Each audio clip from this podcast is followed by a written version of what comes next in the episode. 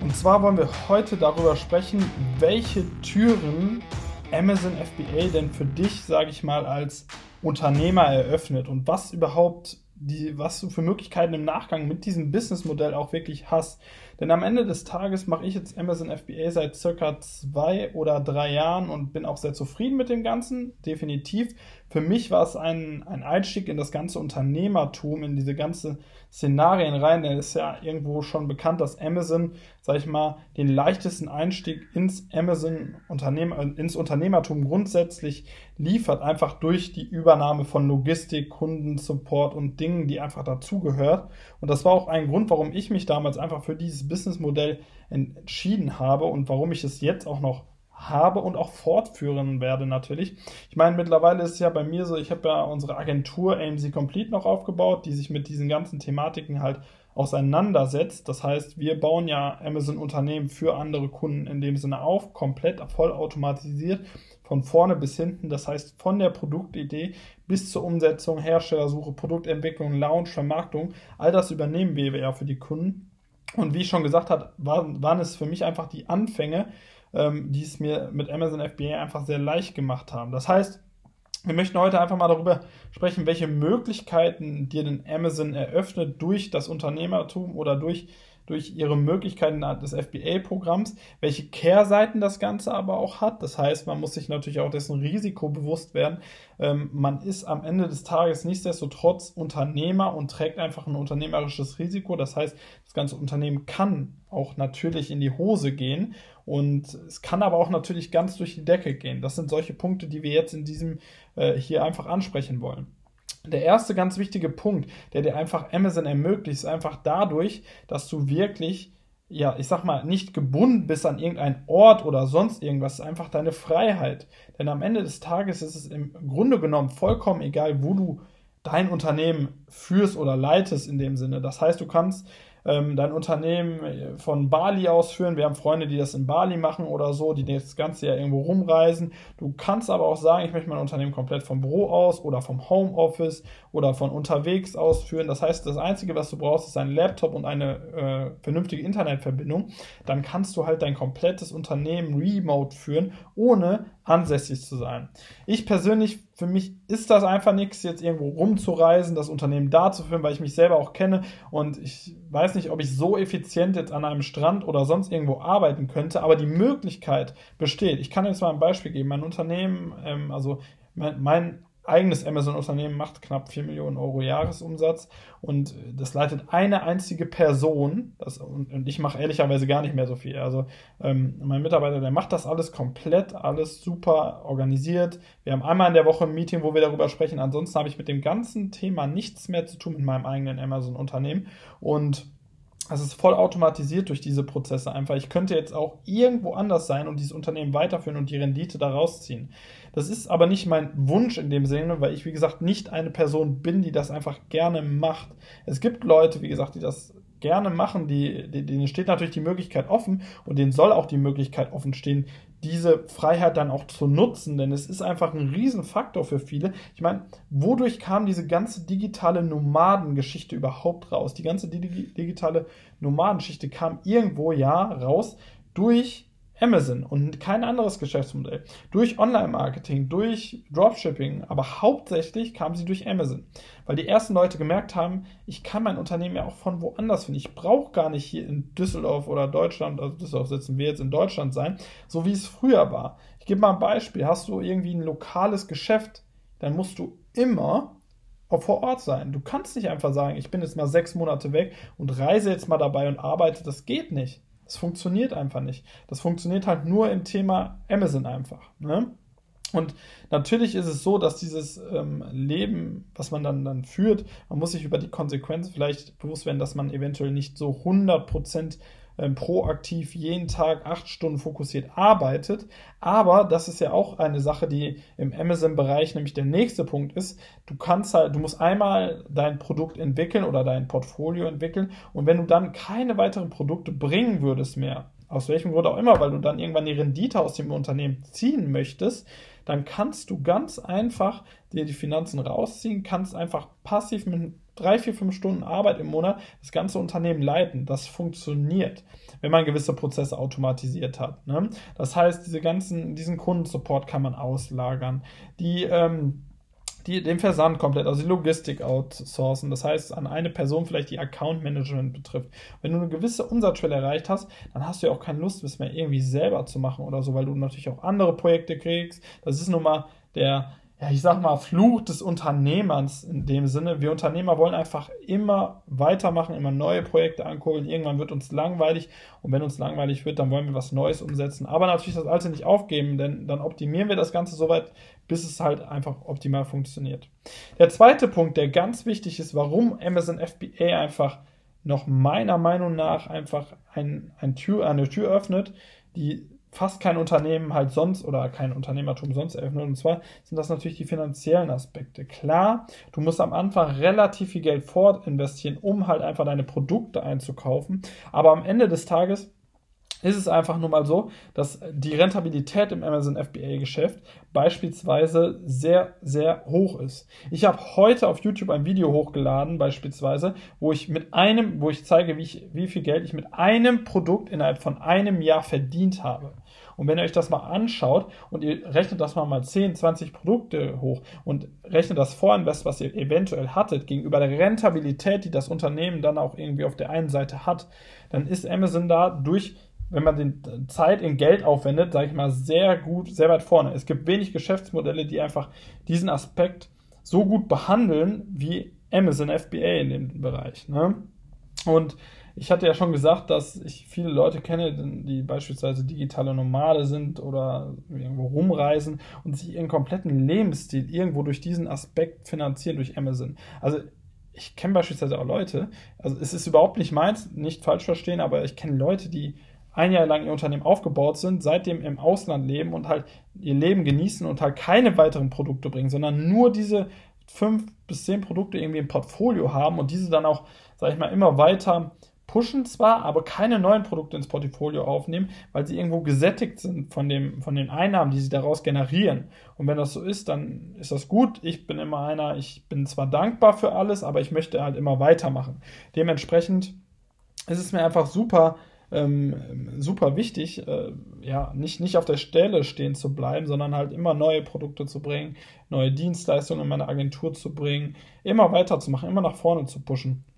Und wie gesagt, ähm, nicht, nur, nicht nur die Freiheit gibt dir Amazon dadurch, dass sie den Kundensupport, Logistik und die wichtigsten Thematiken einfach übernimmt, wie Zahlungsverkehr oder sonstigen Themen, die eigentlich euch ja als Unternehmer nur nerven. Denn sind wir mal ehrlich, wenn du, ich sag mal, ein Handelsunternehmen hast, hast du gar keinen Bock auf Kundensupport. Du, es, es ist einfach so, es braucht auch keiner vormachen. Es ist einfach anstrengend, es ist mühsam, es ist undankbar. Wenn Amazon diesen Teil übernimmt, hast du schon mal ein großes Ding beiseite genommen, genauso wie der Logistikteil. Du brauchst dich nicht um ein Lager, um, um irgendwelche Lagerräumlichkeiten, Lager Module kümmern, sondern all das übernimmt Amazon halt. Du brauchst nicht mal ein eigenes Lager, um deine Ware zu lagern, sondern du schickst das einfach zu deinem Logistiker oder zu Amazon und der lagert das Ganze für dich ein. Dementsprechend ist es so einfach so, dass dieses Geschäftsmodell Amazon FBA definitiv noch im Jahre 2019 eines der profitabelsten und freiheitssinnigsten Geschäftsmodelle ist. Das heißt, wenn du dich jetzt, äh, wenn du jetzt von der Überlegung stehst, ob du ein Amazon FBA Unternehmen aufbauen willst oder ob du jetzt sagst, ich baue eventuell mal ein, lass mich mal überlegen, hm, ich baue hier irgendwie ein lokales Geschäftsmodell auf oder sonst irgendwas, wo, wo du einfach hier gebunden bist und was von der gleichen Rentabilität spricht und du online-affin bist, dann ist Amazon definitiv ein Bereich, den man sich anschauen sollte. Das, ich kann es einfach nur empfehlen. Ich finde es einfach also wenn ich teilweise die, die bösen Stimmen in dem ganzen Geschäftsmodell höre, die dann sagen, ja, ich habe keine Marge oder äh, die Chinesen machen alles kaputt, da ist so viel Bullshit einfach dabei.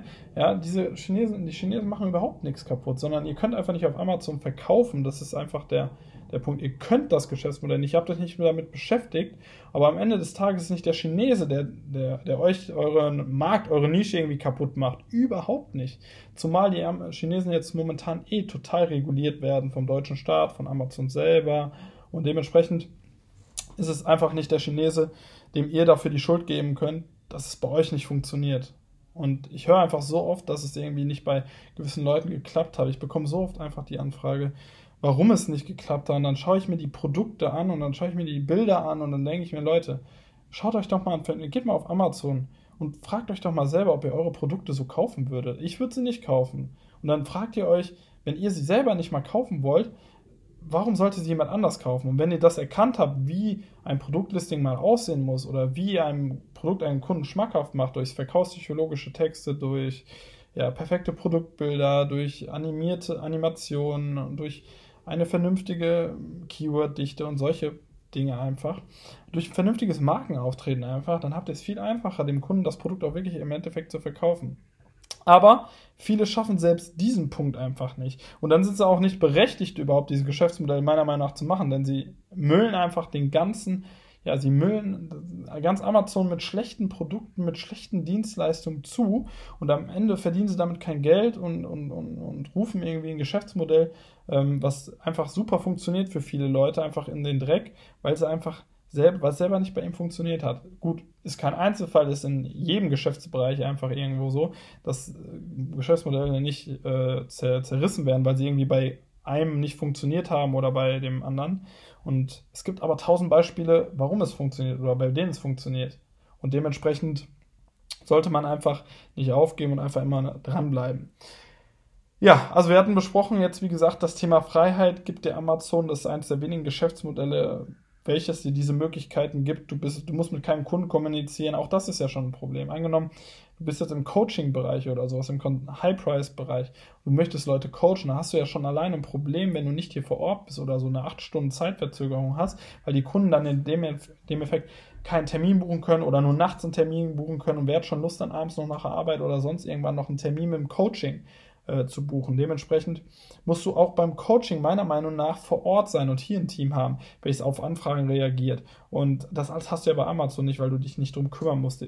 Und ähm, rechnet man die Freiheit, den Gewinn, den man aus diesen Unternehmen einfach generieren kann, dann ist es definitiv das, das mit beste Geschäftsmodell, was es einfach noch gibt. Ja, und der nächste Punkt, auch ein sehr, sehr großer Punkt meiner Meinung nach. Du baust ja Produkte, du baust ja eine Brand auf, du baust ja Produkte auf, die nachhaltigen Wert generieren. Das heißt, der Artikel hat ja eine Artikelnummer auf Amazon, der Artikel generiert Bewertungen, der Artikel wird oft gekauft, hat seine Position, Positionierung, sein Ranking und am Ende hast du die Möglichkeit, halt Artikel für den Aufwand, den du hast, irgendwann halt für ein deutliches Mehr einfach zu verkaufen. Das heißt, du kannst, dich, du kannst dir überlegen, entweder dann den passiven Cashflow daraus zu ziehen und so lange das Ganze zu machen, wie du halt Lust hast.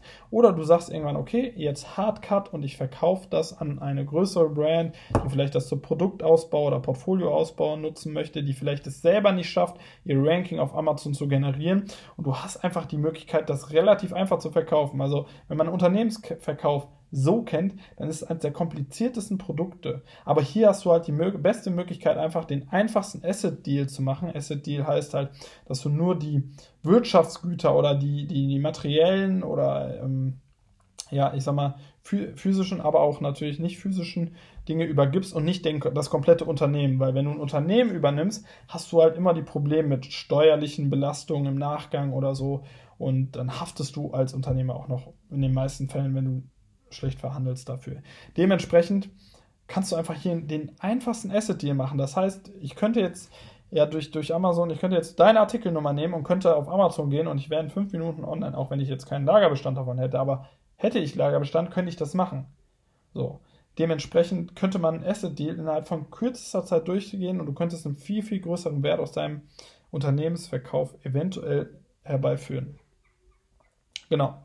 Das ist definitiv auch noch ein wichtiger Punkt. Das heißt, Step vom, wenn ich jetzt mal sagen müsste, wie die Steps aussehen, okay, ähm, dann sage ich so, in den meisten Fällen aus erfahrungsgemäßen Werten sieht es so aus, dass du anfängst mit Amazon in den ersten Monaten, sechs Monaten, einem Jahr vielleicht gar keine Rendite erzielst, irgendwann dann mal ja, deine Auszahlung bekommst, deine Rendite bekommst, weil du vielleicht nicht weiter reinvestierst, weil du irgendwann mal sagst, okay, ich mache jetzt mal einen Cut, ich möchte jetzt vielleicht nur drei, vier, fünf Produkte haben und da jetzt erstmal wieder eine Rendite rausziehen und das machst du, solange es dir Spaß macht, oder du reinvestierst, solange es, dir Spaß macht. Und irgendwann kommst du an den Punkt, wo du bereit bist auf ein neues Geschäftsmodell, weil dir das vielleicht entweder keinen Spaß mehr macht oder du jetzt was anderes machen möchtest und deinen Fokus ähm, also in einen anderen Bereich setzen möchtest. Und dann hast du immer noch die Möglichkeit, das Unternehmen zu verkaufen. Das heißt, du baust ja wirklich etwas auf mit Wert. Ich gebe mal den Bereich Coaching.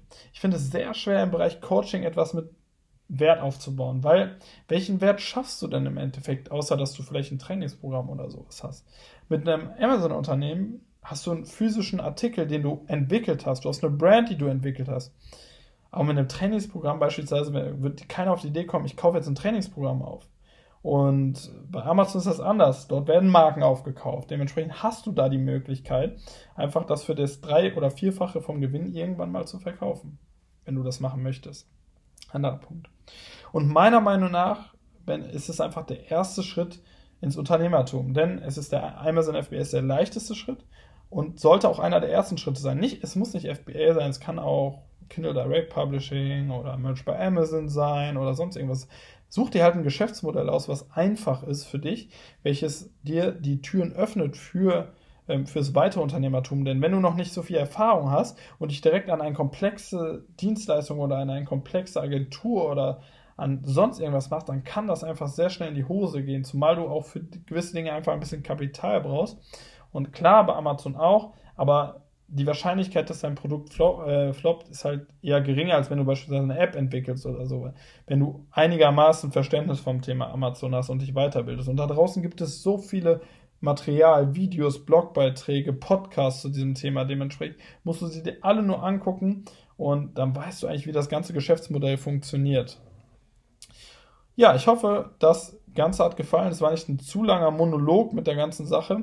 Ansonsten würde ich einfach vorschlagen, wenn ihr den Podcast weiterhören wollt, den gibt es bei mir in der Bio ist ein Link, da könnt ihr draufklicken, dann kommt ihr zu dem Podcast, der wird da hiernach direkt hochgeladen und dann wünsche ich euch noch einen schönen Tag und bis dann.